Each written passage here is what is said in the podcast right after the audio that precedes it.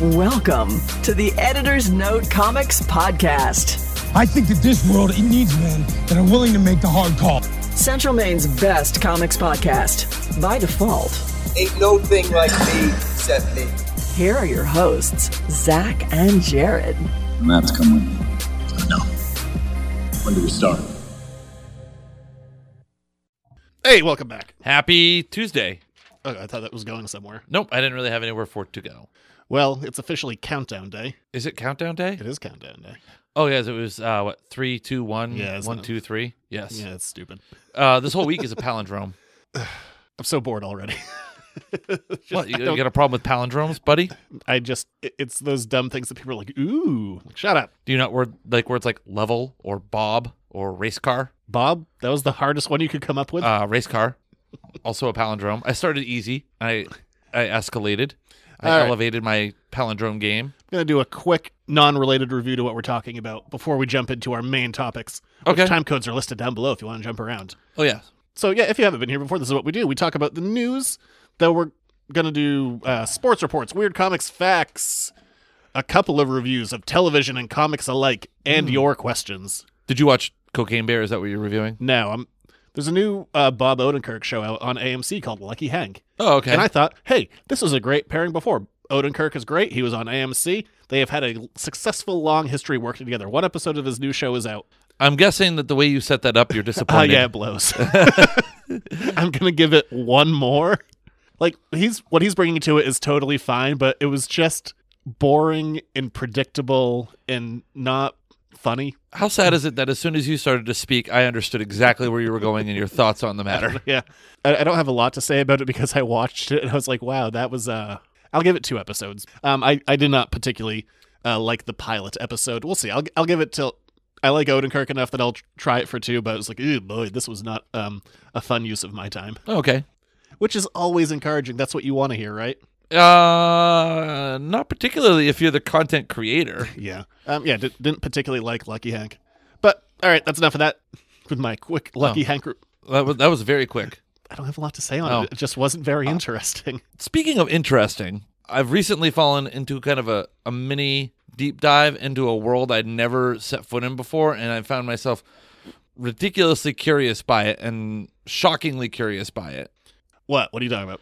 So one of our mutual friends was in a show recently around here called "She Kills Monsters," and it circles and around Dungeons and Dragons. I had never really had an understanding of what Dungeons and Dragons is about. So after the show, I'm like, usually after I watch something like that or like I'm introduced to something, I'll like do a little like curiosity check on it. I have now found myself a podcast and a half in on a show called Critical Role. Okay. Sorry, that was just my exasperated face. Yes, um, I've I've never listened to it, but that thing is wildly popular. That thing is huge. I can understand why. yeah, people love. I've never, I've never listened to it, but yeah, that is wildly popular. Yes, uh, I'm listening to the Vox Machina campaign. There's a show too about. Yes, uh, there's an Rick and his- animated show. Yeah. I never thought that I would find interest in Dungeons and Dragons. I kind of want to play one game just to see what it's. Have you ever played? I did one thing once for a couple of weeks and um, it kind of fell apart, partially because me and one other person just couldn't take it seriously and do the role playing. Oh, I was playing um, like a one legged dwarf, but who had like insane sexual charisma. But uh, like also, I was like hideously scarred and stuff, and I was a plumber. I mean, outside of the plumber, how are you not being able to role play that pretty well? I do remember I got like some special extra points once for like distracting like a town square, like explaining like prophylactics. Now, did you did you create this character, or was this character given to you? No, it was made up of. I basically went with like what are the most contradictory things that I can combine into one thing. So no, I, I mean, I find myself kind Like I of. said, enter- it, it fell apart after about five sessions. I yes, I can see why with you your inability to take it like moderately serious. Like, I'm sorry, you want me to speak in a character voice? Ugh. Yeah, that that was a bridge too far for me Well, fair enough. I feel like we've maybe had this conversation before. I don't know, but because it's the only time I've done it, so I don't have a lot of other experience to No. pull from. well, I mean, there you go. So that I mean, that's kind of where I'm at with nerddom and pop culture is I'm starting to listen to a Dungeons and Dragons podcast. I'm sure you probably know people that do it. I mean, it's a popular game. Oh yeah, I, I'm learning more and more that there are a lot of people who do it, and like uh, like Joe Mang- uh, Yeah. Manganello. Yep. Oh, Yep. yeah, he's huge in it. Yeah, huge. And I mean, He has he played. like a basement like designed for it. yes, he played the flat. He played Flash in the Spider-Man movies, the Yep. Sam Raimi Spider-Man movies, and he's a huge um, Man. Yes, and Dungeons and Dragons player. The dude is jacked as all hell. I mean, I I like listening to the podcast where it's kind of like theater of the mind. Granted, like there are things that happen during it, like they roll a die and I have no idea what it means, and they're like, you get like this, you know, modifier. Or I have no clue what that is, but I kind of enjoy the theater of the mind piece of it. That's one of those. I mean, if you listen to enough, of it, you'll pick up like some stuff just through osmosis. Yeah. Like, oh, this eventually will make sense to me. Yes, that's so. I also am under of the understanding it's like 115 or 120 episodes, and each episode is like two and a half to four hours. That's a, Oh. that's a lot of Well, that's why I listen to every podcast on two times speed. Well, that's still going to be a lot of, that's but I have a newfound respect for the high levels of creativity and storytelling. I had no idea. I had no idea what it was. yes. I I think that's probably I mean, from my basically non-existent knowledge. I think that's like the most popular Dungeons and Dragon thing out there that you found. Well, So- good for me. Yeah. All right. Well, maybe now you'll go watch the Chris Pine movie. Highly unlikely. Yeah, me too. I have no interest at all. All right, let's move on from there to the news. Before we get started, does anyone want to get out? It's time for the news.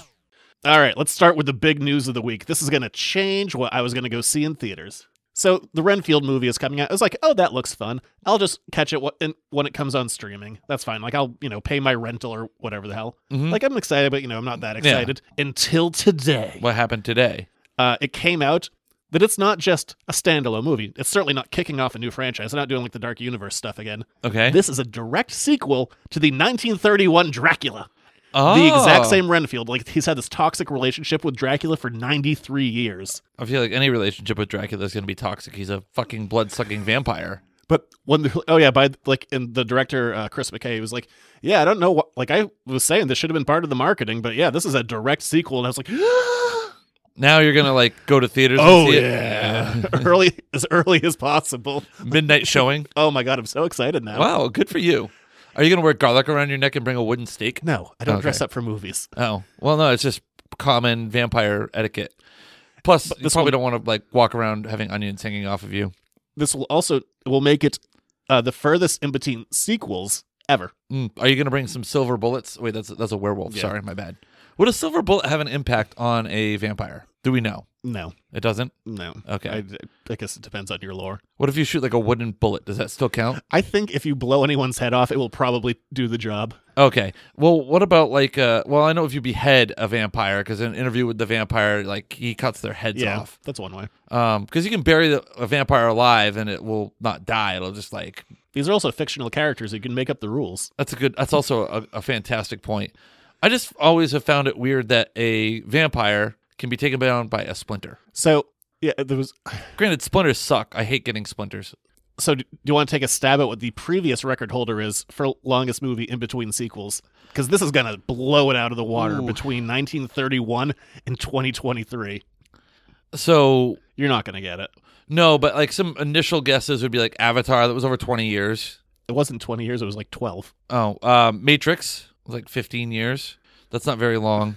Depends on how you like view It's Bambi and Bambi 2. It was 65 years. uh, Bambi's Revenge. Yeah. Well, that- that's one I don't of think those- Bam- I don't think it's the same Bambi after sixty five years. I'm pretty sure it's, that's a, the it's a life- direct sequel. Yeah, but like the, a, a deer doesn't live for 65 years, do they? Do we know anything about the anatomy or the uh, the life? You know, I don't think he was pulling out a cell phone. Is Bambi a boy? Yes, because he was the prince of the forest. I don't. I haven't seen that movie in so long. He had a he had antlers at the end. I don't remember the end. I remember the beginning. The beginning is trump is traumatizing. Anything after like the first ten minutes, blank slate. I don't remember. Oh, well, I mean, you know, his mom dies. His dad, the king of the forest, comes and hangs out with him. The hunter comes back. Everyone wants um, in the spring. All the animals are horny. Yeah, I remember there was a rabbit named Thumper. Yep. and that's it. We- Yeah, I don't want to talk about Bambi anymore. That's about the gist of it. Yeah, was Dracula time. I'm so excited now. That I was Yes. like, oh my god, a direct sequel to that movie. And there were uh, the the old Universal monster movies were very loosely interconnected. Like no one cared about continuity back then, or even like had a concept of like what that meant because you could go see a movie once, you'd never see it again because Hmm. it's not like it's it might get re released, but it's not like it's you know coming to home video. But Dracula Dead and Loving It wasn't a direct sequel? No. Oh, okay. But I mean, Dracula's daughter was I mean, there was um Son of Dracula, House of Dracula. Am I missing one? How are those I not think- direct sequels to the Dracula movie? Because none of them had uh, Lugosi in it. This one doesn't have Bella Lugosi Well, in it's it. going to have the same Dracula, and I mean, there was was it House of Frankenstein that had it had a Dracula in it, but it was a very different guy, and he he was in it for like five minutes, and then he got killed again. Poor Dracula. Yeah, Sucks to suck. but yeah, th- I'm very excited about this Oh, That now. was funny. Let's hit uh, a little bit of sad news, which I'm sure everyone has seen at this point. Lance Reddick has passed away at the age of 60 from natural causes. Uh, he was in The Wire, in Fringe.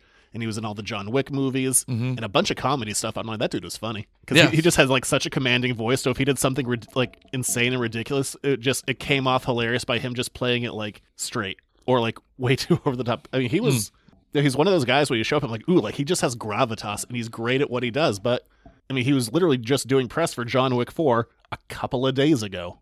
It's weird. I mean, you never know. Died of natural causes. Don't really know what that means. Don't really need to know, but No. yeah, just very sad and very young and very unexpected for a guy who's like literally doing press rounds. Like, Yeah, in the like- middle of and you know, for he looked healthy, like just physically and also like just doing his rounds of press. Like no one ever would have had any idea that Do you something think was it's wrong. it's too late in the process for them to like be able to uh, mod like edit the end of the credits on the film to like put a like a memory of for him up there?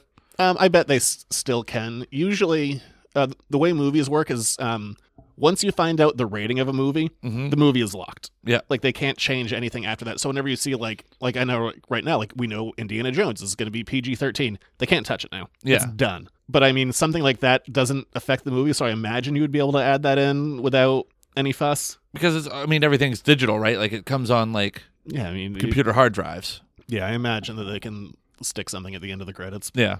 But it, the movie just had its premiere. And I mean, since like, everything's done digitally now, it's not like they're shipping out reels. That's a good point. So yeah, I, I imagine, but I don't know. But yeah, very sad news. Uh, the age of sixty.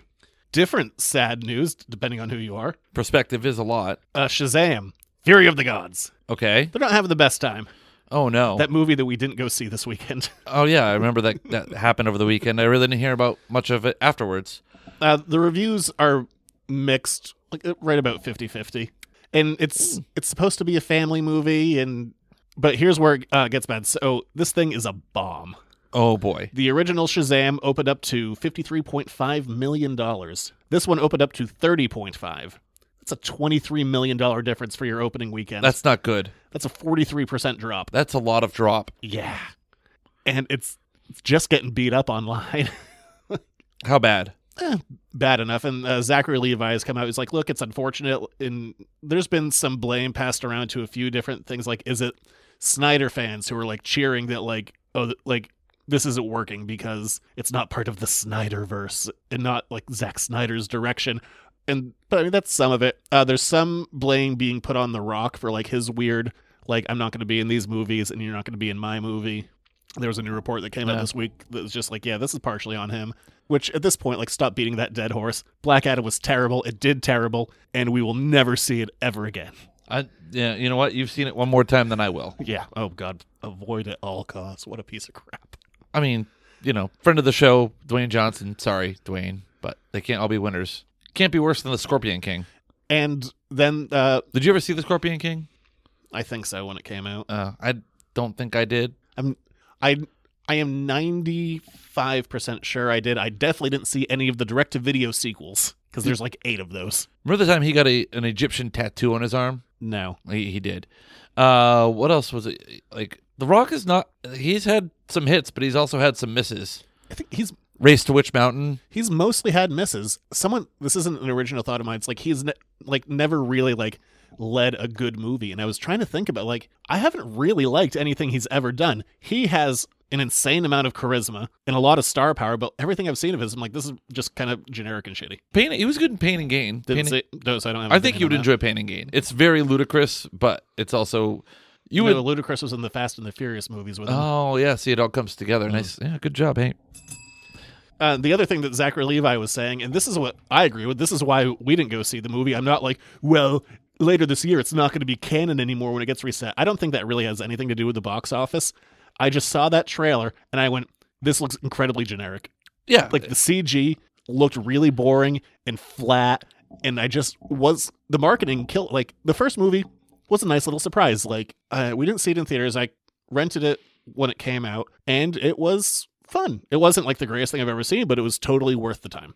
And this one, when that trailer came out, I'm like, this looks so boring. And it's also been like three years, so I don't like. I, there was no like hype because maybe that's a COVID thing. It's like there was just so much time in between movies. I was like, I don't really care at this point. either, either that or like it to me it had the feel of like well we've committed to this movie but during the making of this movie there was a huge tone and direction shift so let's just kind of go through the motions and get this thing done Yeah, I the marketing is what definitely what drew me away. Like I I just couldn't get excited for this movie. I'm like I don't want to see it. Like I'll see it when it's out for free or not, f- you know, on HBO Max. I'll yeah I'll probably watch it. If I watched Black Adam, I'll watch this.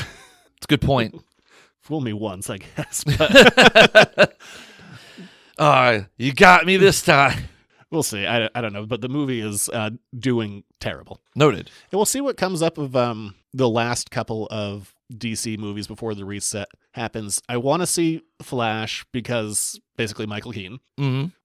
Um, Aquaman, I'm interested in. The first one was fun. This one I know had to be reworked a lot for a number of different reasons, so we'll see. But I'm still interested enough. In Blue Beetle, there's literally nothing out there, so I'm neither excited or not because we just don't have anything. you're yet. very ambivalent And yeah, until I see something, I don't really have an opinion. If it looks good, great. And I like the kid that got playing Blue Beetle. He, he's in Cobra Kai. He's a lot of fun. So like, if it's you know, this is going to come down to like, does this look interesting? Mm.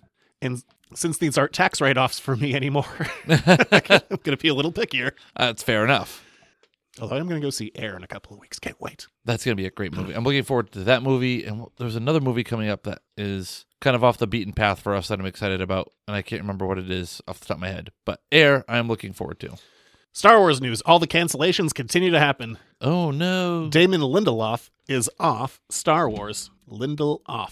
Lindelof is off. I bolded it right there. Oh okay. wow. I can actually that's the one word on your shoot on your uh, on your sheet that I can read. That's a pre-planned pun. Uh, good for you. I was like, mm, this is worth. Of all the puns. puns you, you make puns every week and I'm glad you finally started to pre-plan some. I apparently what Iger was saying is true. It's like, yeah, they're going to be more selective and treat Star Wars more as an event than a machine. Yeah, I mean the thing is a license to print money, so do you want to print a lot of money at once or little bits of money over time?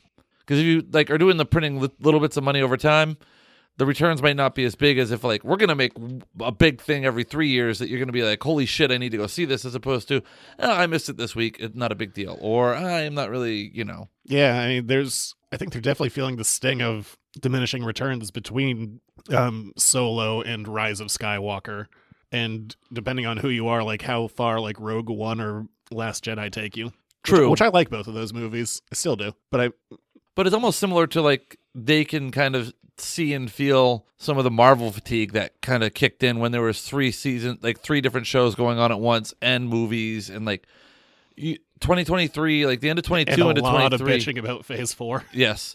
It's kind of been a nice, you know, breath of fresh air that it's really only been like a couple of movies and, and not a weekly episodic TV show to follow at the same time. It was- I mean, at one point we had what Hawkeye, Moon Knight, and there was something else going on at the same time. It felt like oh Miss Marvel, like we had multiple shows going on at once. Yeah, I remember that got buried because it came out the same day as Obi Wan. Oh, that's true. Yes. There was one point we were watching like four or five shows at once for the show. all my exciting news is apparently around uh, old school monsters this week because Uh. this has been in the works for years and it is finally happening at Netflix. Guillermo del Toro is finally going to get to do his adaptation of Frankenstein, Ooh. which sounds perfect. That is just a match made in heaven with content and creator. My God, like You do love you some Guillermo. I do, and I mean, I obviously like the Frankenstein stuff. Is there a Frankenstein down here? There might be. Uh, There's a Kong. There is a yeah, Frankenstein. he's right, Look yeah, at he's him. back over here. Yeah. I can't remember what I own anymore. Yeah, you got a Frankenstein, you got a Worth with a bat left. Yeah, you got it all. That's all of it right there. But his Pinocchio movie that came out last year is phenomenal. And he did that with Netflix and I it's been said many times and by me as well like that a lot of Netflix movies feel like generic and like they're just kind of being pumped out and they're never like they're never quite good enough. Mhm. That that Pinocchio movie Incredible. Loved it. And it- they seem to be Netflix does this sometimes where they'll just like latch on to um, a creator like they did this like with Mike Flanagan who's you know, we'll bring him up later who's now over at Amazon but like they leaned hard into like you do what you want we're just going to step back and it seems like they're doing that with Del Toro now I'm like great just give him money and space he's really good at what he does so let's see this. Yeah.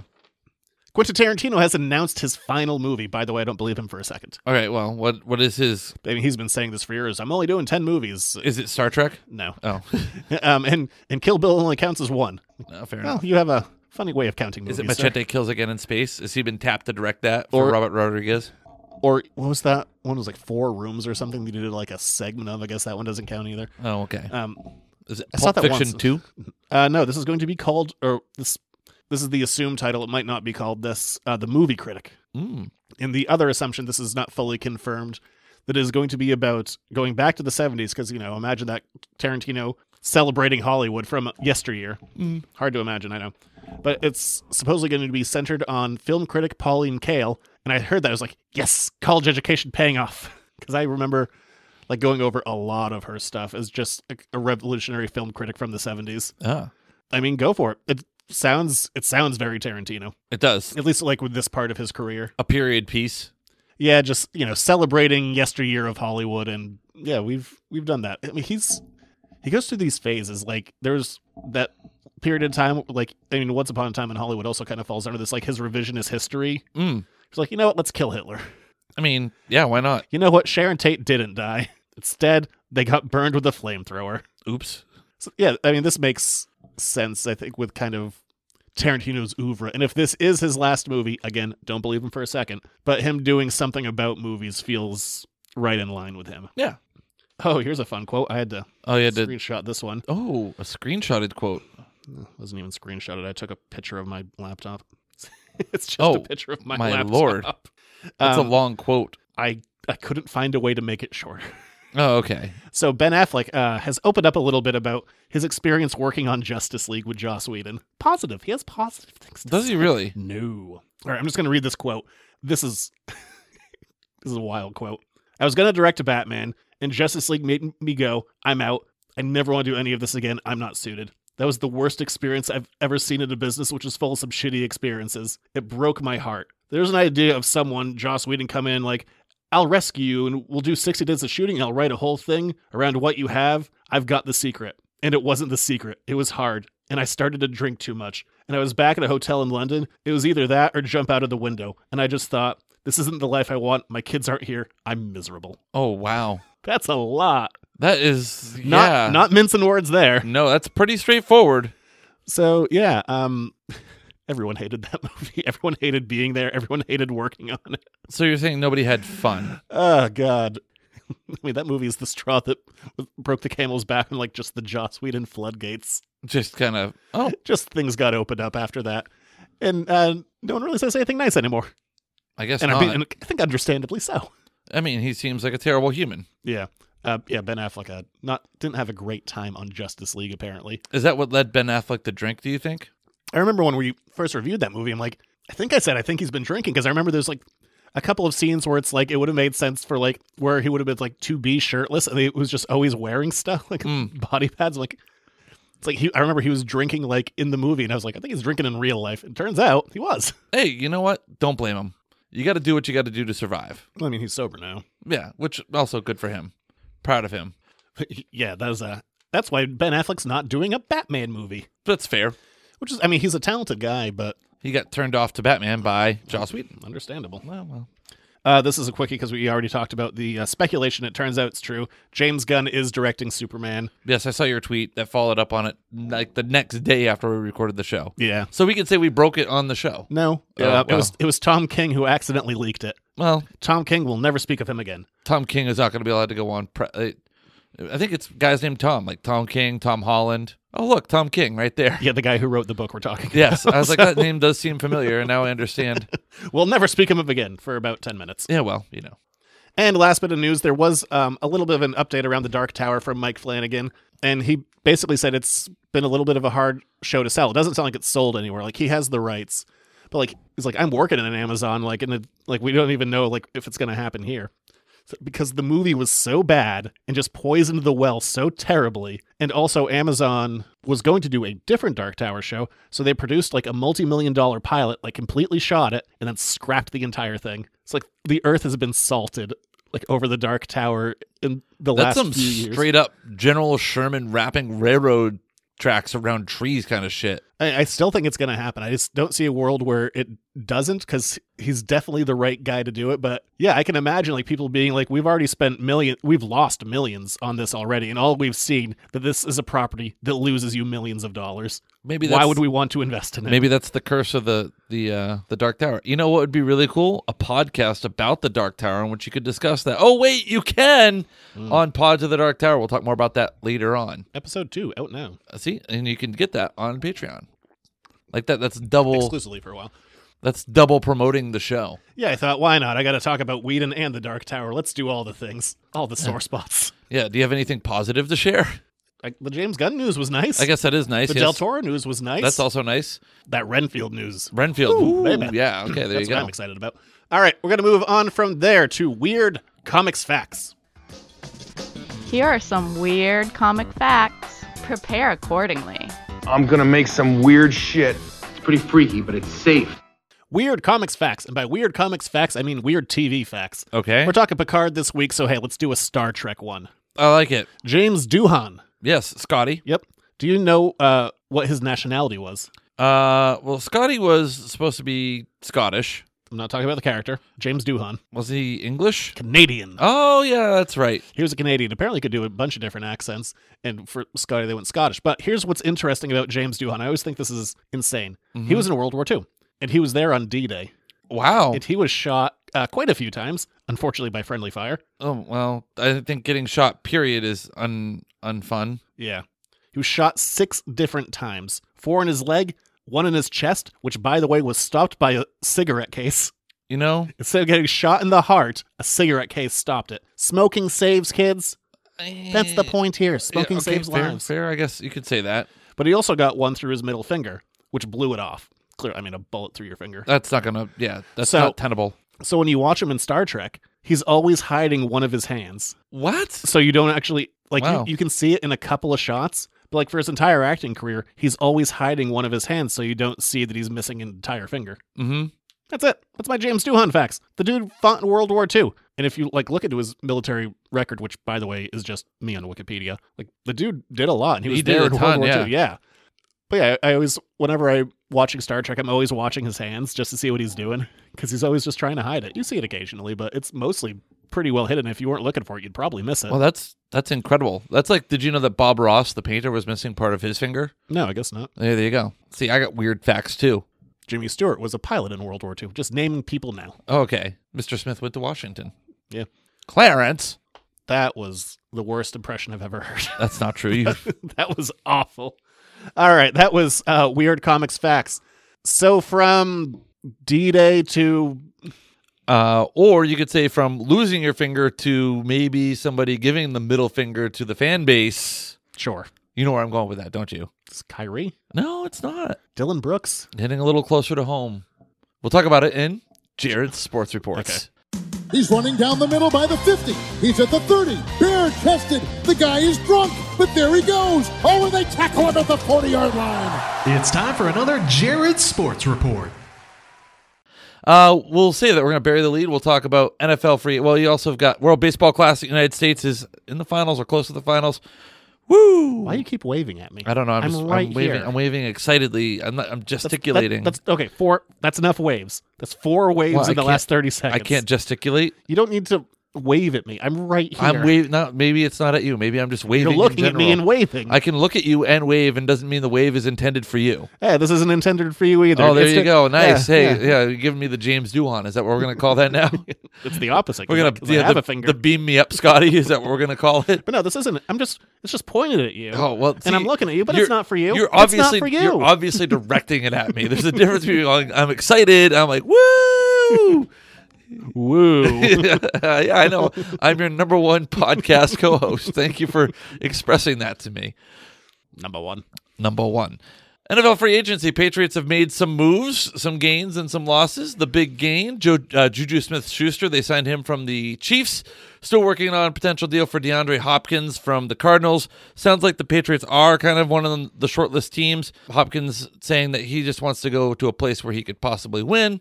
Uh, Aaron So Rodgers. not the Patriots. Well, if the money's right, uh, they could move the cap stuff around. He's gonna have to make some. They're gonna have to make some adjustments to his contract. Damian Harris is gone, as is Jacoby Myers. They've both left. Ironically, Jacoby Myers signed a three-year, thirty-three million dollar deal to play in Oakland. The Patriots then, after he left, signed a three-year, thirty million dollar deal with Juju Smith-Schuster. So pretty much, they're saying that they didn't think that Jacoby Myers was worth Jacoby Myers' money what Juju Smith-Schuster was. there you go. So you've got that going on as well. Uh, Man emerges from cave. I don't remember what if that was this week or last week. uh, oh, when Aaron you go on a Rodgers. darkness retreat. Yeah, he said his intentions are to play for the New York Jets. We'll see how that all pans out, but it pretty much all but said that he was going there. But on the Pat McAfee show, he's like, "This is an announcement day, but my intentions are to do this." It's like sounds a lot like an announcement to me. Also, you don't really have any control over that. He does and he doesn't. I mean, he has a no trade clause in his contract, so he can like leverage where he wants to go. I mean, he should also go. He's been awful, and he's eating up way too much of the money they have to spend yes, just on his contract. Get him out of there. I mean, the AFC East has a chance to be the most exciting division in football. So Damian Harris gone. He's gone to the Buffalo Bills. So one of the Patriots' top running backs. They signed um, a couple other players. Red Sox are Red Soxing. Celtics are Celticing, which I'm gonna. That's gonna come around to uh, the the story. Two and five hundred. Woo. Yes, and you've got the Bruins continuing to play pretty well. But the big news out of Celtics world, Jalen Brown with some real interesting comments uh, into the ringer. Uh, one of the comments or questions was, "Do you want to stay in Boston?" "Quote: I don't know. As long as I'm needed, it's not up to me. We'll see how they feel about me over time, and I feel about them over time. Hopefully, whatever it is, it makes sense. Well- Well, I will stay here. I'll stay where I'm wanted." And I will stay where I'm needed and treated correctly he Well- also shits on the fans, some of the fans, not all the fans, but some of them. I mean, the way his things would work for him, if he makes All NBA this year, the Celtics can offer him the most money. Yes, the max extension. Yeah. So if that happens, I imagine he will um, definitely stay. Yes. but yeah, I mean, he has to make All NBA, which he has a fighting chance to make. yes. I think he really does. But a couple other interesting comments, very candid about the fans in Boston. It's not the whole Celtic fan base, but it's part of the fan base that exists within Celtic Nation that is problematic. If you have a bad game, they tie it into your personal character. I definitely think there's a group or an amount within Celtic Nation that is extremely toxic and does not want to see athletes use their platform, or they just want you to go play basketball and entertain you and go home. And that's a problem to me. I mean, that's in literally every fan base. Every fan base for every single thing sucks. You all suck because there's always a contingent of someone. y- Yeah, you do get this like shut up. Like I love the people. It's like shut up and just like act or shut up and play basketball. It's like we don't need to listen to you. Like and you random Twitter egg, you think your opinion has more value? Like you're more well informed. Like shut the fuck up. Yeah. Uh, That goes out to every fan base of every kind. So it'll be interesting. I mean, no player has ever turned down a max, um, a super max extension or a super max contract, and which he would be eligible to get. So it'll be interesting to see. But there may be a little trouble brewing in paradise with Jalen Brown and the Celtics. Yeah, I mean, and he's also been relatively open over the last few days about his uh, positive relationship with Kyrie Irving. it's it didn't used to be once he left when they were there he, they hated each other That's fair. yeah there, there's always been um dumb rumors around like what's jalen doing blah, blah blah i'm also sure he's sick of hearing that news but we'll also see like what the next month brings or It's month, also month true, and a yeah. half but yeah i mean that's going to come up at, you know the end of anyone's contract it's always going to be there i mean he was also just um talking with uh kg and paul pierce this week which was all very positive stuff just being like you guys set the template for like what we need to do and what we want to do and how we want to be Yes. and he's also he's having a pretty incredible season right now, especially like the last like two months. He's like Tatum's been like I'm not gonna say like Tatum's a bad basketball player now, but like he hasn't he hasn't been ascending. It's kind of like he's been dropping down from the mean, and Jalen's like, well, if you're not doing it, I guess I am, and he's been great. There you go. Uh, March Madness underway. First full weekend of games. Some interesting upsets, A including lot. the second time ever. And really, people are saying it's the biggest because it was a play in 16 seed that was able to get in in Farley Dickinson University, who wouldn't even have been tournament eligible had it not been for the fact that the winner of their conference, Merrimack, is not tournament eligible because they just came up from Division Two and they have a, a probationary period that they have to live through. So they beat number one in their region, Purdue, and one of the the largest upset. They almost beat Florida um, Atlantic, I think it was that would have put them in the Sweet 16, being the first 16 seed to ever get there. Didn't make it, but they really made quite a few headlines and, and rocked a lot of boats and torched a lot of brackets. My favorite statistic do you know how, how difficult it is to create a perfect bracket? It's something insane. One in 9.2 quintillion possibilities. So you have a one in 9.2 quintillion chance of making a perfect bracket. You have a better chance of winning Powerball by a lot. Yeah, Uh, Duke got upset like immediately. Uh, in the second round, in the round of 32, but still. Princeton upset a couple of teams. Princeton, yeah, That's the Ivy League, surprise. yeah, Ivy League team in the Sweet 16. That's a big, big time surprise. Also, out of that, that Farley Dickinson win. Uh, well, a couple different things. First of all, um, head coaching job opened up at Iona, and that was taken up by Tobin Anderson, who was the former coach. I think he was there less than a year at Farley Dickinson, so he just got a, a long term deal. Uh, Rick Patino was also jumping ship. Um, Rick Patino. to a new yeah. All the negativity in this town really sucks. One time Celtics head Larry coach- Bird is not walking through Yeah. that door. Kevin McHale is not walking through Robert that door. Parrish is not walking through that door. That's all the same press conference. We got guys that work hard, that play hard, and put out a good product and try and get better every day. Ooh, Rick Pitino. Yeah, Rick Patino. And then remember they tanked and it meant nothing. It tanked, meant nothing because that was in the good old days of the draft lottery. So Yeah. Plus, you also what else Uh, was there? Oh yeah, his Sorry, Rick Pitino. Just his extramarital affairs probably also in there. But uh, yeah, so new coach of Iona. Not that anyone really gives a shit about the Iona Gales here that listen to our podcast. Maybe we have some Iona Gales super fans on our show. We don't know that, but March Madness going on. So you've got the Sweet 16 and the Elite Eight coming up this weekend. Uh, and by the end of next weekend, we'll know who the Final Four is. yeah, that's always fun to watch. Yeah, I I love March Madness, and it certainly lived up. It was funny because watching day two, uh, one of the things that everyone was saying is, well, there isn't really, you know, all the excitement happened yesterday, not a lot happened today, and then Farley Dickens like, oh, hold my beer and watch this on Saturday, and they certainly did. Trying to think if there's any other interesting or exciting sports news off the top of my head. Oh, the owners of the NFL and Roger Goodell are close to finalizing a long term, multi year deal to continue to be the commissioner of the NFL. And that's about it. Cool. There you go. All right, that's enough of that. Yep. It's time to talk about other things. Holy shit, we still got a lot of show to go. There is a lot of show to go. All right, moving on from there to screaming. It's streaming. So you're saying the universe created a sitcom starring two Avengers? Nope, we're screaming at streaming. So let's not waste another minute. Settle in, sharpen your pencils, and check this out. Well, let's start positive, That was such a great episode of Picard. and uh, we'll get to Mandalorian shortly. oh, you mean the episode that I actually, for the first time ever during Mandalorian, fell asleep in? Yeah. Yeah, Picard episode five. Oh, that's classic. Like you said, avoid spoilers. Okay, you're gonna get spoilers now, but like it was classic Next Generation.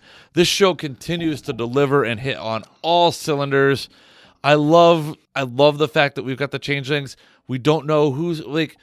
There's somebody's Like, is- gonna is be Janeway a changeling? They kind of hint at it. oh maybe a little bit. There's Janeway is um is Shaw a changeling? Could be. Could be. It'd be. It'd certainly be a uh, twist. Oh, so much happened in this But episode. no, n- no. I, I'm. I'm going to give that one a flat out no, unless they find a w- way to retcon it. But there's that he wouldn't have helped them open up uh, the nacelles because then they just the changelings could have gotten Jack. that's true. But he also needed to, the ship needed to get out of the gravity well. Maybe I don't know. We'll see. But no. Oh, what a great show. I also like. Uh, I had the question last week of like, how are they going to keep being on the Titan? I'm like, oh, the answer is run away. Yeah, it- it's pretty straightforward. That's how run away. Oh, I, I'm trying to think of what. Actually, I know exactly what my favorite part of this this episode was. We finally, finally, after all these years, got closure to the Rolarin storyline. When she showed up, my immediate, I grabbed my phone and texted you. I think it was Ro fucking Laren Yeah. question mark exclamation point question mark exclamation point.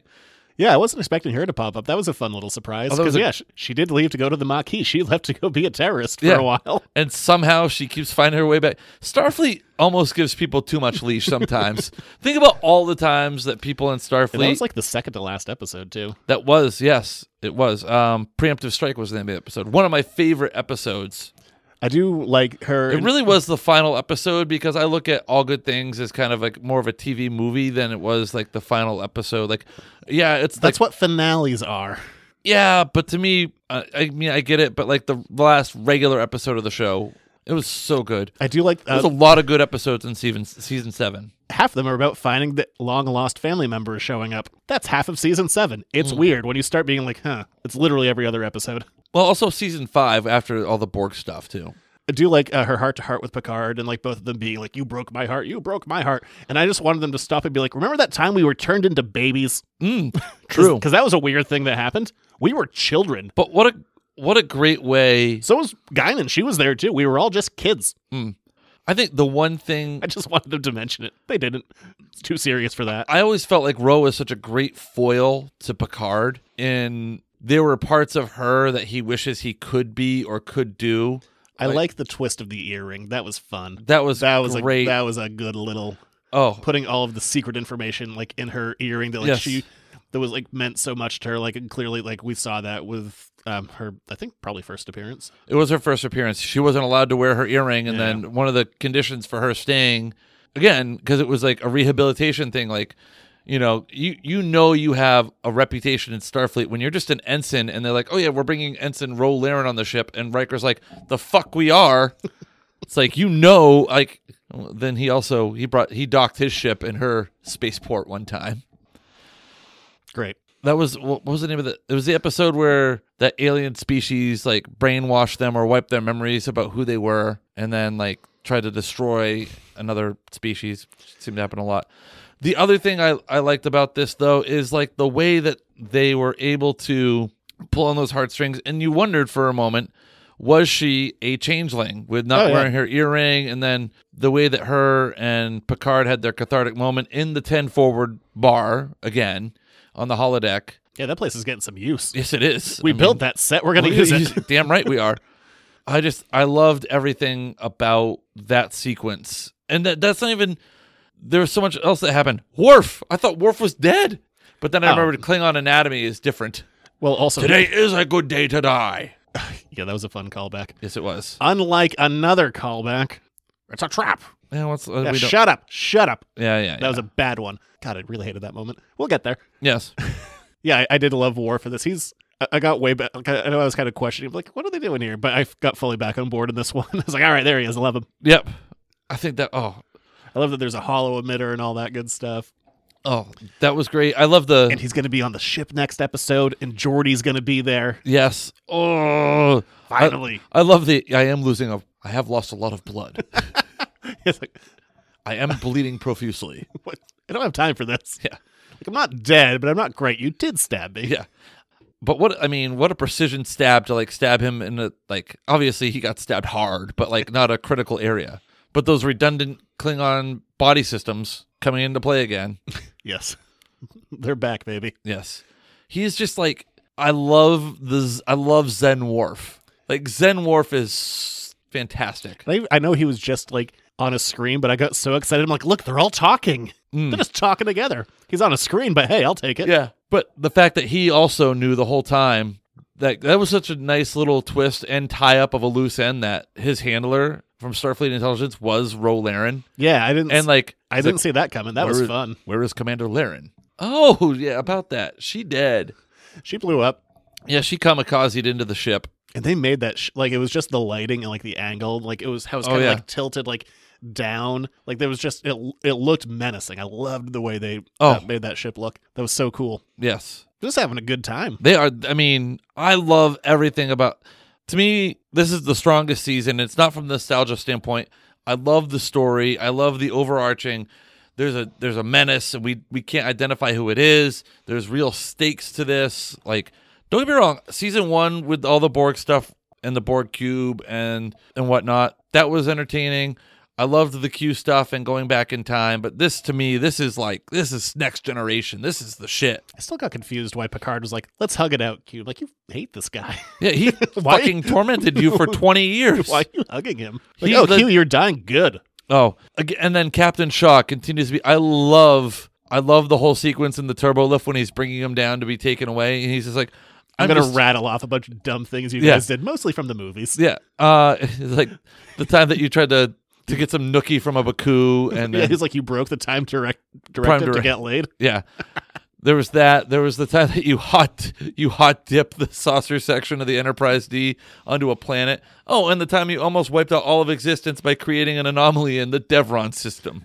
I I love like, he's just humming along. He- He's just so excited that they're gonna get in trouble. He's Yeah. like, oh man, I gotta keep doing shit with you guys. This I, blows. I loved his when it comes to saving the galaxy, you guys have a real chicken and egg thing going on. I was like, he as much as I love the the legacy characters, he might be my new favorite addition. oh yeah, he's great. Like I loved Rios. I thought Rios was a great character, but Shaw has been a great replacement for that Rios character. yeah, it's just a lo- shows need that a lot of times. Of like you just need that one character to sit there and go, "You're all idiots, or we're gonna die." Yeah. But the best part about it is what this show does is like these are like genuine heroes, but it shows like an alternative view. Like not everybody loves these guys. Even though they're like supposed to be huge legacy hero characters in this universe, this guy's like, you guys are bumbling idiots. You know what I do? I do things by the book. Yeah. You know what happened when you showed up? Things went bad. Yeah. My ship got destroyed. I broke my leg. I bled a lot. My head was cracked open. yeah. I had to give the command of the ship over to somebody else, and you almost got us all killed. Yeah, I'm just having a good old time with this. Oh, it's fun. It's fun every so week. much fun. I know. I look forward to it every week, like so much. Like other stuff, like I'll, I'll watch. It's like, oh, this is fun, and or Yeah. in some cases, Mandalorian. I'm like, oh god. Um, So, yeah. but yeah, I am still greatly enjoying this, and I'm the showrunner uh, Terry Metalis. He was just like after that episode up, he was throwing up all these photos for stuff Oh. happening next week, and I was like, fuck yes, I'm so excited to see all of it. the show continues to hit on all cylinders. It is an absolute joy and celebration. I don't know if we're gonna get Deanna out there yet, but Worf is a guarantee, and I think Jordy is happening. And I only say that because of um Will Wheaton's little extra show that he does where he interviews people. Yeah. And I know that his guest for this week is LeVar Burton. Like you wouldn't be talking to LeVar Burton if he wasn't on the episode. exactly. Like it's time. Oh god, yeah, I'm so ready for that. And that, I mean, that's the biggie. It's like it's gonna be nice to get Lore back and Brent Spiner in there, but it's like Data's story is done. Yeah. Also, let's not forget Moriarty. I know. Uh, He's another one. Like I'm excited to see him back, but I want to see all of the cast members that are still alive, like in the same room. What- Mm. By I mean like the characters, not the actual actors, because I don't think anyone's dead yet who was major. What I genuinely hope doesn't happen is that this is all some sort of holodeck. no, it's not. They But did that Moriarty, already. and everyone- Moriarty lives in this. Like, how are you going to get Moriarty out of his little cube? They've And- literally already had a hollow emitter this season. That's a good point. All right, you win. They've already brought that technology back. It's right there. Raffi had one, That's a good point. She did. and I mean, it's been what 30 years since voyager and the doctor had that i imagine they've improved the technology in the last 30 years All right, fine. You've got me to lift my suspension of disbelief, or in further entrench it. I think is the better thing I'm wanting to say. But But I'm, I'm loving it. Have we come up with a full nickname for the Worf Raffy connection? No, Is it- no, you said this already, and I rejected. I like Everything. Worfy. I think I hate- Worfy's great I hate everything. because Rorf is just not working for me. Or Rorf, Rorf. Ugh, God. No, Awful. Worfy. I'm all about Team Worfy. Show still rocks. Moving on to the Mandalorian, season three, episode three. Minutes? So this was very much like a walk and talk episode of The West Wing. I it's very much like Andor, and I don't mean that in a positive way for a show that I quite liked.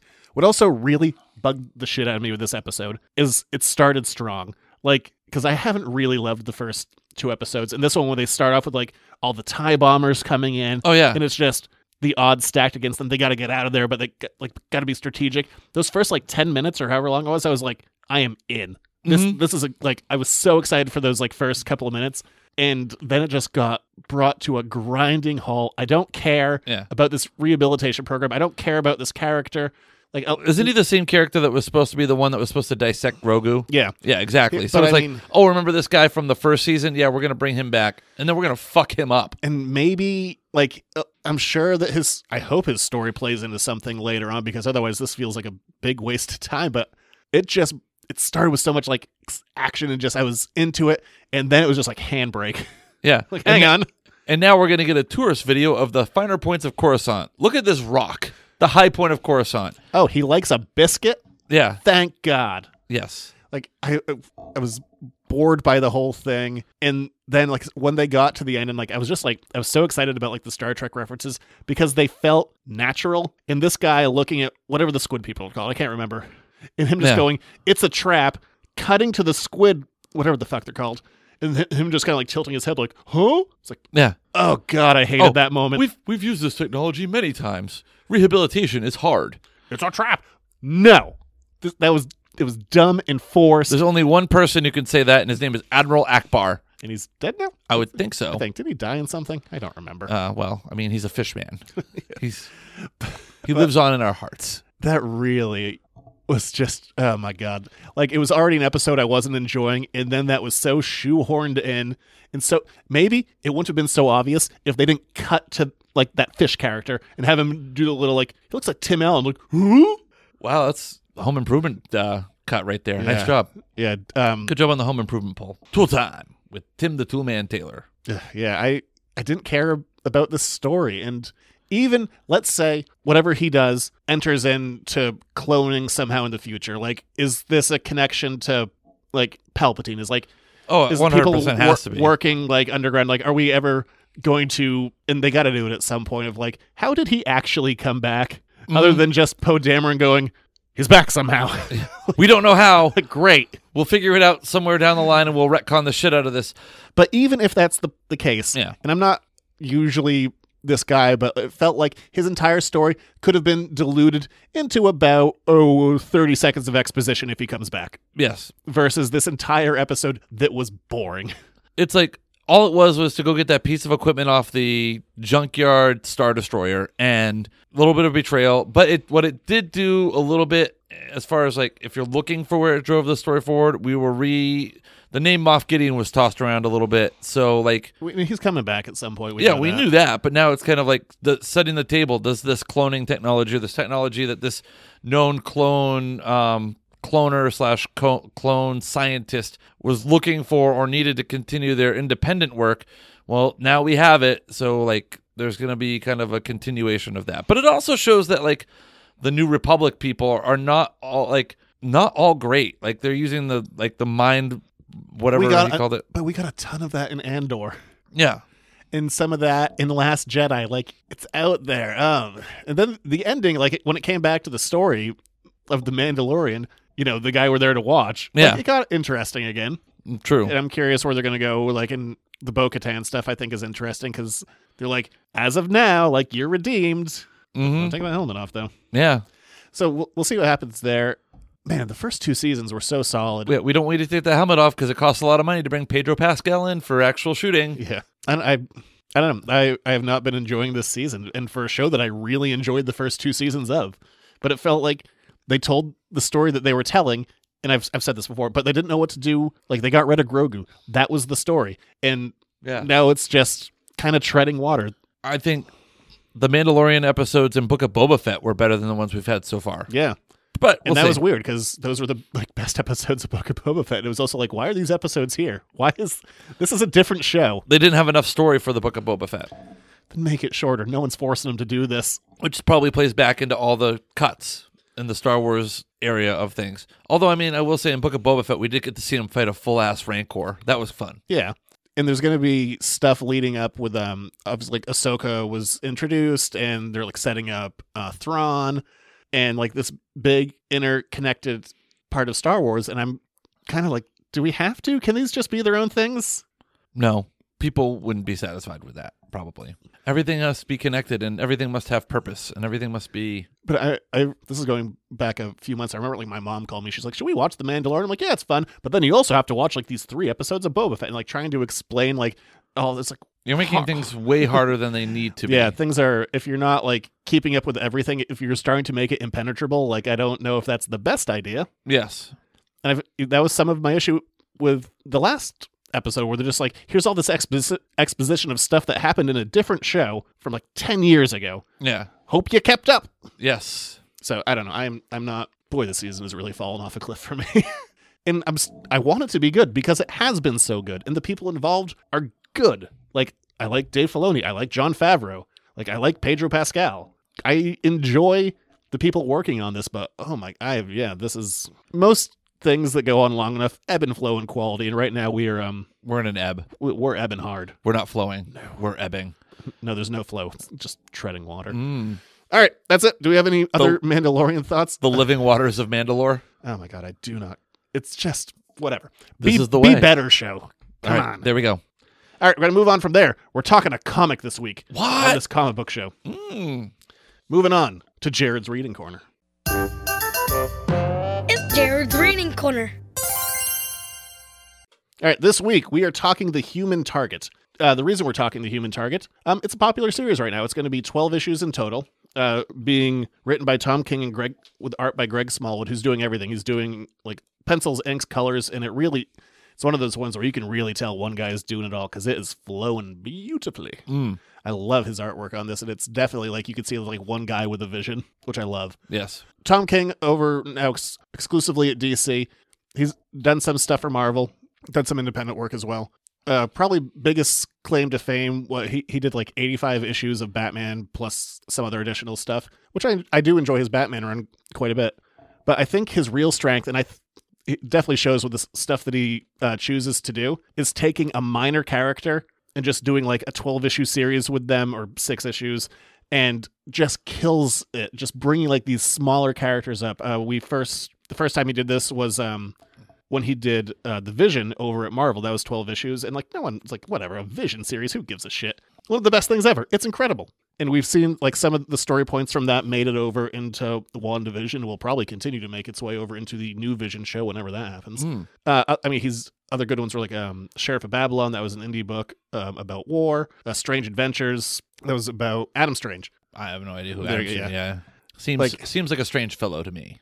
Like doing this one with Human Target. Like this is, I think this is where he really succeeds is doing these small, like well, not small. I mean, they're twelve issues, but tells a complete story with a character that's been mostly forgotten or kind of shunted off to the side, and it's really great. I, I don't I don't know if the series is quite done yet. If it's not quite done yet, it's almost done. Uh, we're reading from the first volume that came out in graphic novel form. Yes, All right, that was my kind of preamble to this. There you go. Well, the story centers around a man who is uh, he hires himself out to be kind of a, uh, a- a- Christopher Chance, I think is his name. Chase. Chase, whatever. Chance, I lied. Uh, yeah. See, Christopher Uh, Chance, you were right. I was wrong. Thank you. Wait, hold on. See, minor character. Yes, it's not- uh, it's also on DC Black Label, so you know it's going to be edgy. Ooh, Yeah, you can.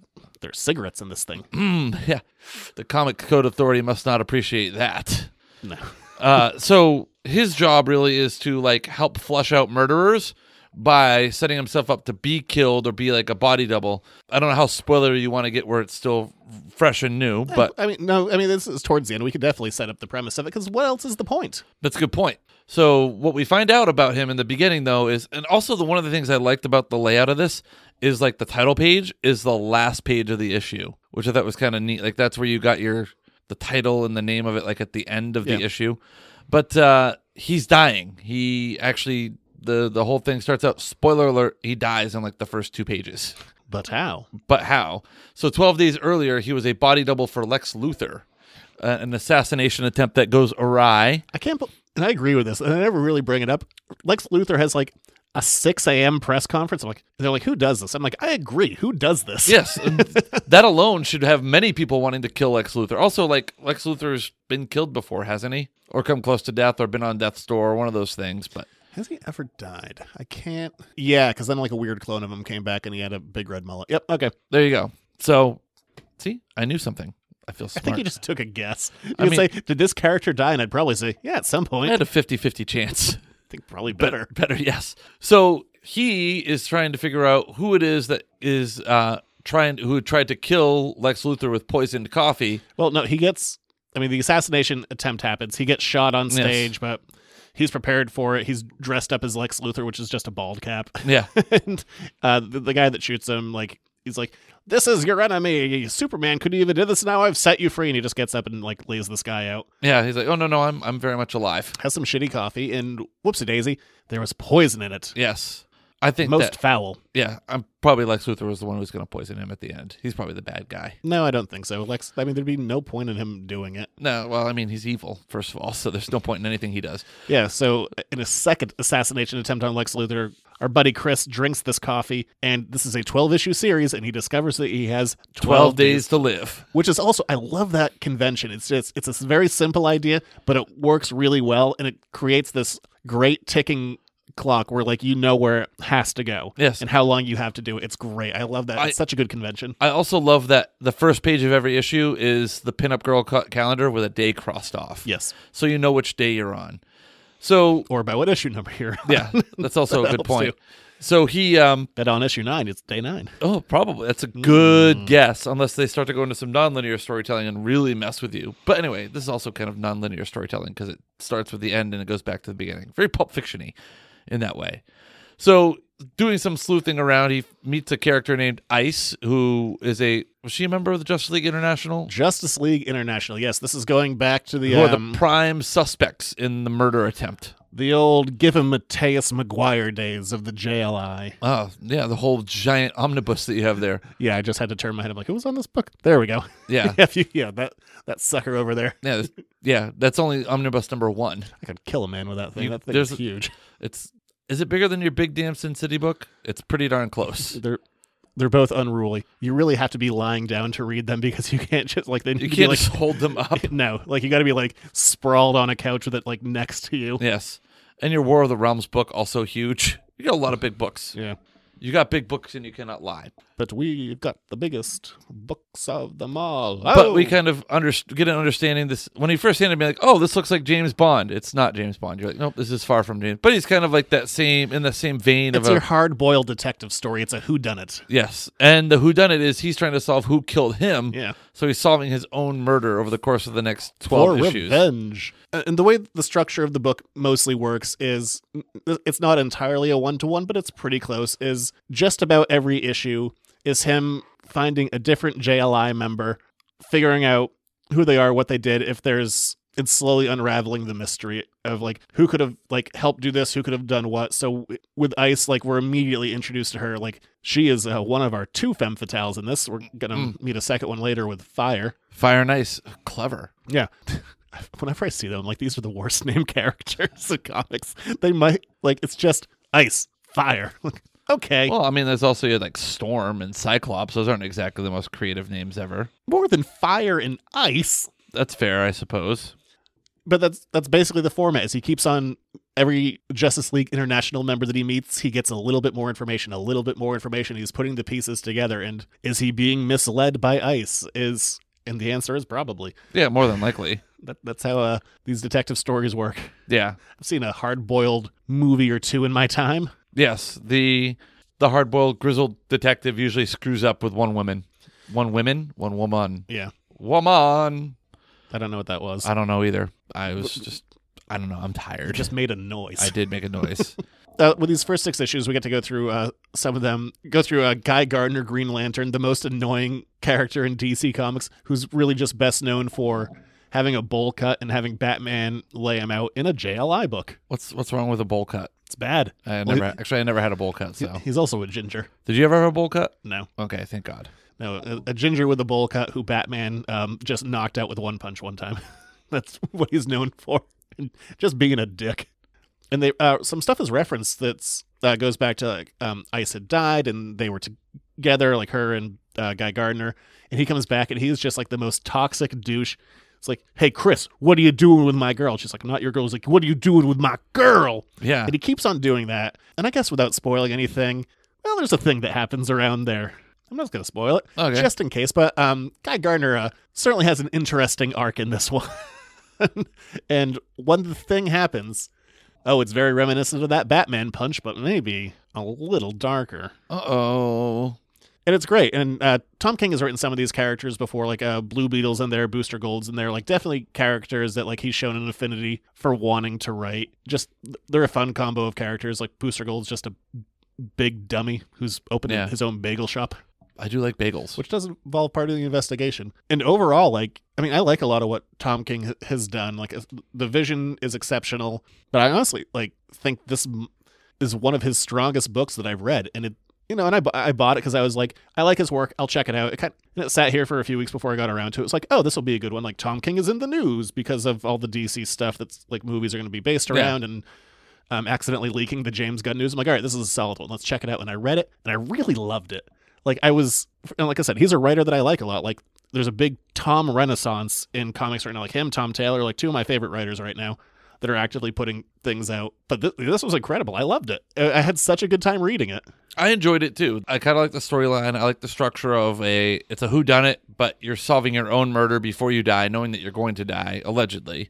Who knows? It's comics. Nobody stays dead forever. So yeah, I again love the art, love the story, that kind of film noir kind of detective angle to it. I really enjoy it. I think it'll be interesting to hear from you what happens and It's called Hard Boiled. I remember looking that up. well, it says on the back of the book he's a hard boiled. It's a hard boiled gritty story. I know, but I don't know what the term hard boiled means. It's what you do to an egg. I understand that. What does that have to do with detectives? I don't know. The egg goes from being soupy and and pliable to like hardened and give you gas. Yeah, why do people get gas sometimes from boiled eggs, but not from eating a regular egg? Hmm? Well, this isn't helpful. Well, you made an effort. Uh, the term hard boiled was coined to describe the genre. Hard boiled, in this case, refers to a tough attitude towards emotions that were triggered by violence. That doesn't really answer my question. well, I mean, you also would boil shoe leather, and that made it tough. So I guess that that could be part of it, right? Is believed American crime writer Carol John Daly pioneered the genre in the mid 1920s. That wasn't helpful. Well, sorry. Well, I'm not looking into this any further. Oh, there you go. Thanks, Google. Yeah, this is incredible. It's one of my favorite things that Tom King has done. It was like definitely a fun surprise. Like even though like it's dealing with like the Justice League International and obviously like like s- major and minor DC characters, it doesn't feel like your traditional DC kind of story. I'm excited to see where it goes. I can't wait to read the second half of this when it comes out. But as I am a trade waiter, I you know be a few months. There you go. A trade waiter. Ha ha ha. That's what it's called. I know it is. I just I don't know. No, I recommend it. I I mean, not that my opinion matters more than yours. You're the one who's the expert. But Whatever you like, what you like, and I, I thought this was true. I thought this was really, really strong uh, first six issues. I'm excited to read the second half of it, like in a big way. I can't wait to get my hands on it. Like, like I said, this sat here for a couple of weeks. When that second one comes out, that's like I'm getting it in the mail and I'm cracking that bastard open. You're like, get here now. yeah, basically. All right, There you go. we're gonna move on from there to the final segment of the show, in letters to the editors. Lot of questions, number one. Damn few answers. Here's another one of your letters to the editors. Make it so. If you want to ask us your own questions, you can. I know I've said it before, but hey, do it. Uh, you can write us in at editorsnotecomics at gmail.com, just about anything, and we'll answer it. Yeah.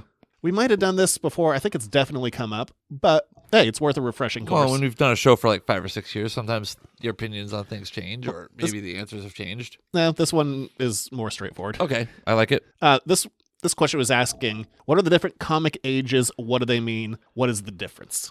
Oh, I think that was a that's a way back to the early part of the show. So Maybe we have silver, bronze, gold, platinum, uranium, Well, it's interesting. You kind of breaking it up like that. Um, vibranium. some people put more categories into this than others. So it's not, there's a couple of dividing lines that are pretty straightforward, but some of them are a little murkier for what things are. Like some people, I, I don't even remember what they call it. Like some people call like comics that happened like pre Superman in 1938 something else. I, I forget what they call Stone them. Age.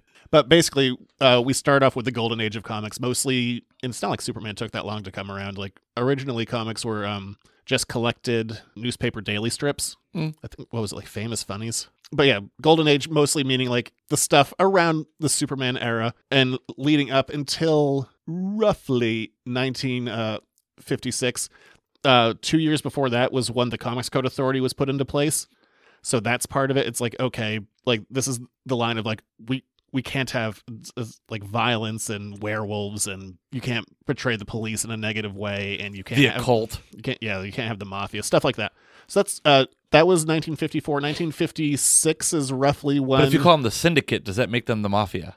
that's why uh, Marvel called them the Magia. Ah, Oh. Just move the letter over one. Not to be confused with uh, manga or manga. No, the Magia. Yes. Still used sometimes, but yeah, that's why they're Or the called- Magi, those three dudes that came and visited baby Jesus in the manger. You're not talking about that. Oh, sorry. So what's generally considered the start of the Silver Age is showcase number four, which was the introduction of the Barry Allen Flash. So taking a character that had been used before with Jay Garrick, updating it to something new, and starting a new story, which at the time, I mean, it's not eventually we'll see like, you know, like Flash of Two Worlds or whatever that issue was called, but originally it was like, okay, we're kind of starting a new thing. Everything that happened before, it's not like they like this wasn't like a clear cut plan. It just kind of played out that way. But yeah, generally, uh, the appearance of Barry Allen is considered the start of the Silver Age. Again, like some wiggle room, like I said, like Yeah. between 1954 and 1956. The end of the Silver Age is really the only thing on this that's considered like everyone has the same line. Yeah. This is the only one. Everything else is a little, you know, argue your own point one way or another. I don't really care. The the end of the Silver Age is in 1973. So we're going from uh, 65 to 73 is our range for the Silver Age. What ends the Silver Age is Amazing Spider-Man number uh, 122 when they killed Gwen Stacy. Oh, well, I mean, I guess that's a definitive point. Yeah. It was like something darker that hadn't been done before. Yes, it's up there. Mm. so you're just looking around the room. Yes. That one, Yes. as I point. Yes, I see it. her death is uh that is our defining line of okay this isn't just like we're gonna you know punch the villain and everyone has a happy ending it's like oh that's this stuff can go dark Yeah. and there's a whole history around that of like stan was on vacation and he never approved it and there was all this you'll hear a couple of contradicting stories but that's kind of the generally one that's considered and then we go into the bronze age after 1973 and this is another one where there is definitely not a definitive line like some people and I, I don't agree with this. Like they'll be like, oh, like the Bronze Age was the last one. It's still continuing to this day. I f- definitely fall under the camp of that. That's not how I take it, because then we have what counts as the modern era, and I don't have any idea when the modern era is going to end because it also has the annoying name of the modern era. Yeah. so who the hell knows? But uh, the, the camp that I fall under is that goes until uh, the Bronze Age ends roughly 1986. And that's when you get Dark Knight and Watchmen coming out. And then everything changes into your, you know, we're dark and moody and gritty and everyone has to be sad all the time. Oh.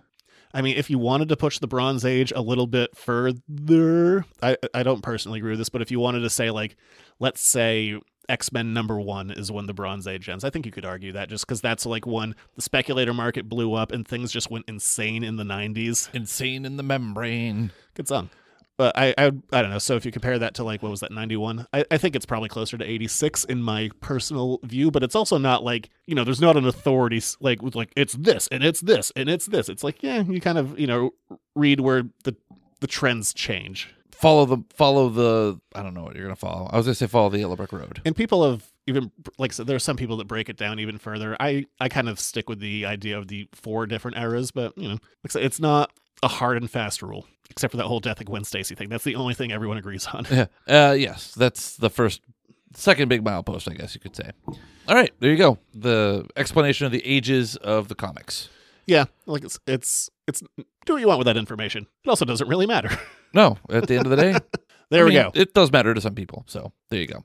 That's the show. All right, if you enjoyed the show, go to patreon.com slash editors note comics. A dollar a month gets you the show the day we record it. Plus, you get access to things behind the paywall like Pod of the Dark Tower, episode two, out now. It's exclusive only to Patreon. Yeah. Um, if you're not haven't heard this before, uh, what's happening is um, me and my wife we're doing another podcast called Pod to the Dark Tower. We're going through all of the Dark Tower books and comics and other related media, um, roughly chronologically to the story. But because you know books take a little bit longer to read, we're s- we're prepping a lot of stuff ahead of time. So when we Mm. hit like 20 episodes, I think we'll start releasing it to the public. But for right now, they will be going up on Patreon exclusively, like as we do them. There's not a set release schedule. The first two are up. I hope we get to re- the reading of the third thing is done. So I hope we get to record that pretty soon. But yeah, uh, two episodes are up that are exclusively on Patreon if you're interested in Dark Tower stuff. So there you go. Check it out. One of the I'm going to say it's the the definitive Dark Tower podcast. Definitely not. Um, we also, I was also like, us- the issue episode two took a little while because we recorded one and I knew it was bad, and I just I never even went back to listen to it. it was just all wrong and we changed the format of how we did it and it came out so much better i was so much happier with our um, re-record i will never release or even listen to it myself of what our first recording was because it sucked maybe what you should do and let me just play this out for the right amount of patreon money release that to somebody no one wants this now there, there may be some curiosity factor behind it it could be like the the Bowen cut of 20 episode 2. Do you want to hear a really bad attempt at doing something? Great. Episode I really like how episode 2 came out though when we uh, redid it, so I'm I'm pretty pleased with this so far even though we're only two in. All right, there you go. So that is all part of Patreon again, patreon.com/editorsnotecomics. slash editors note comics. You can buck. also a buck, it's a dollar. Get that for a dollar a month if you want. Yeah, inflation doesn't touch those prices, baby. We got this show comes out a day early on Patreon, plus a podcast that's just out there. Give me a dollar. Yeah, and plus you can also get access to other things behind the paywall, including the Buffy back issue bin if you're a big Buffy person. Yeah, there's some old exclusive episodes up on there that never got released anywhere else. There you go. So there's plenty the most the biggest bang for your buck in this country right now. You can't you can't buy more for a dollar than that. I'll tell you what. You can also engage with the show, interact with us, go on your favorite podcasting platform, rate, review, and subscribe. You can also email us editorsnotecomics at gmail.com. And you can also find Zach on Twitter. Just look up Editors Note Comics and it'll pop right up. There I am. This, there you Where are. I'll say a thing on Twitter and then I'll basically repeat that same opinion on here a couple of days You, later. you tweet more than I do. Although there was a Do tweet. I? I think I tweeted twice this week. Uh, I've tweeted once in the last couple of weeks. But today's tweet did jog my memory about Glycon. You saw an Alan Moore thing? Uh, no, I didn't see an Alan Moore thing. Uh, uh, there was a I had heard I didn't really overhear the conversation. It just it was loud, but this one person said, "If I ever get married and my husband comes home with a snake tattoo, I'm gonna dump his snake worshipping ass." And I was like, "Well, there you go. Glycon is he a Glycon worshiper? So there you go." Well, in that case, he should get one of those like barbed wire tattoos that we saw so many of in the 90s. Uh, those just blue barbed wire tattoos that you don't see at all anymore. No, because people cover them up.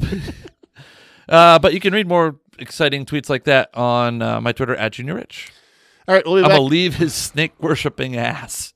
um, I don't know what's happening next week. I haven't thought about it. All right. Well, So, there you go. Well, um, you- I didn't know what was happening this week until yesterday. So Yeah, neither did I. I was like, oh crap, I haven't planned anything. no, there you go. Well, I'll tell you what. We'll be talking. Uh, we'll be talking Picard. Definitely. We'll be talking Mandalorian. and something else. Maybe because it I think it is out streaming now. Cocaine Bear. That's a twenty dollar rental. Fine. You are no fun. All right, we'll be back next week. Bye.